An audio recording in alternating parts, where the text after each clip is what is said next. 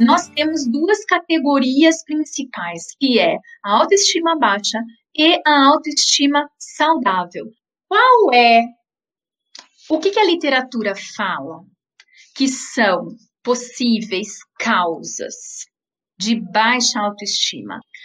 Primeiro de tudo, eles trouxeram vários dados muito interessantes sobre, a, sobre essas divisões da autoestima. Então, primeiro, a gente fala de autoestima baixa e autoestima saudável. E a outra coisa que também eles trouxeram é que a autoestima baixa pode ser situacional ou crônica. Ou seja, quem nunca?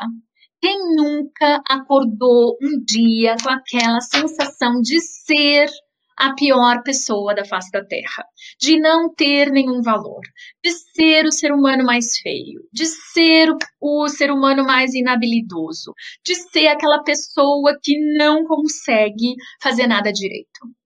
Isso seria uma baixa autoestima situacional, ou seja, isso pode acontecer conosco, com qualquer pessoa. Quem é que são as pessoas que nos preocupam em termos de prejuízo clinicamente significativo? São as pessoas que têm uma baixa autoestima crônica. Ou seja, ela sistematicamente tem baixa autoestima. E aí, o que eu achei interessantíssimo, algumas coisas já a gente já sabia dos estudos anteriores, mas essa revisão sistemática, é, ela mostra causas. Por exemplo, a causa mais frequente da autoestima baixa crônica é receber afeto inadequado ao longo da vida. Ou seja, se meter em relações tóxicas, não receber afeto dos nossos, dos nossos adultos de referência, receber afeto inadequado em situações. Então, por exemplo, em situações em que a gente deveria ter recebido apoio, receber, ao contrário, um xingão, por exemplo.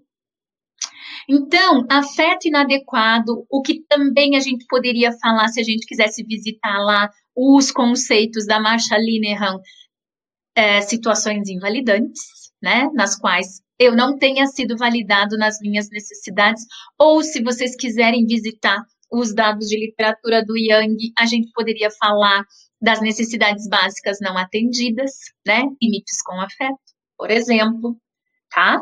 Eu não vou conseguir ler a lista inteira aqui, mas é porque tem muita coisa mesmo. Mas olha só, então o top número um de causas de desenvolvimento de autoestima crônica. Claro que nunca é uma variável única, né, gente? A gente sempre está falando de um cenário que é multivariável, ou seja, muitas coisas, várias dessas coisas.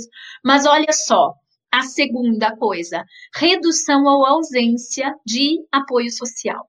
Ou seja, não ter com quem contar ou ter muito pouco com quem contar. E aí a gente tem a tendência de pensar sempre logo em alguém que mora numa área muito muito isolada e tal. Não, gente, porque aqui nós estamos falando daquele conceito de suporte social, ou seja, na verdade, tem a ver até com uh, os aspectos culturais, o quanto eu sinto que eu posso contar com as outras pessoas. Terceiro ponto, terceira variável explicativa mais encontrada alterações na imagem corporal. Ou seja, olha quanto a imagem corporal é importante. Para mim, que estudo né, é, intervenções para obesidade, por exemplo, isso faz muito sentido, porque eu já tinha visto várias vezes a associação entre variáveis de imagem corporal negativa, imagem corporal distorcida e baixa autoestima crônica. Então, vejam aí mais um ponto muito importante. E aí, olha que coisa interessante. Quarta variável, resignação negativa. O que que eu fui atrás desse conceito, porque eu não estava entendendo muito bem o que exatamente isso estava querendo dizer. Tem a ver com assumir para si algo negativo e se resignar com isso. Ou seja, eu sou essa porcaria mesmo nem adianta tentar nada diferente, porque não tem nada que eu possa fazer. Sabe, é um pouco, tem um pouco a ver com a ideia do desamparo aprendido.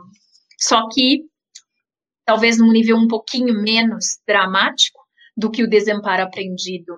Baixa aceitação, ou seja, e aí eu fui atrás também, o que quer dizer essa baixa aceitação? Por exemplo, pessoas que sistematicamente são vítimas de bullying, em geral, acabam elas mesmas internalizando, acreditando que elas são inadequadas, que elas são estranhas, que ela e aí junta isso, por exemplo, com imagem corporal, porque eu dei o exemplo do, do que eu estudo, né, que tem a ver com os transtornos alimentares, mas a questão da imagem corporal não tem a ver só com a questão dos transtornos alimentares. Também pode ter a ver com várias coisas, por exemplo, quando eu não aceito alguma parte do meu corpo, também tem a ver, né, com esses estudos de imagem corporal. A sexta, perfeccionismo mal adaptativo, ou seja, aquele perfeccionismo que está associado com eu aumentar a minha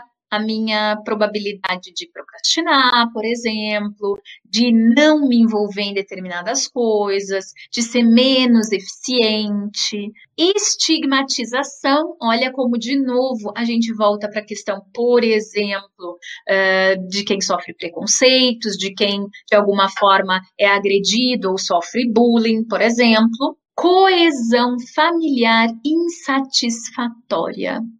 Ou seja, quando a família ela não exibe, ela mais exibe discórdia do que coesão, por exemplo. E aí eu achei muito interessante, fui para a base dos textos que uh, as autoras incluíram nessa revisão, e é muito interessante, porque tem a ver com o fato de que a família é o nosso núcleo seguro inicial.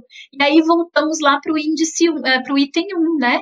No item 1, a gente tem a questão de receber afeto inadequado ou insuficiente. Então vejam, quais são coisas que levam a gente a desenvolver uma baixa autoestima crônica?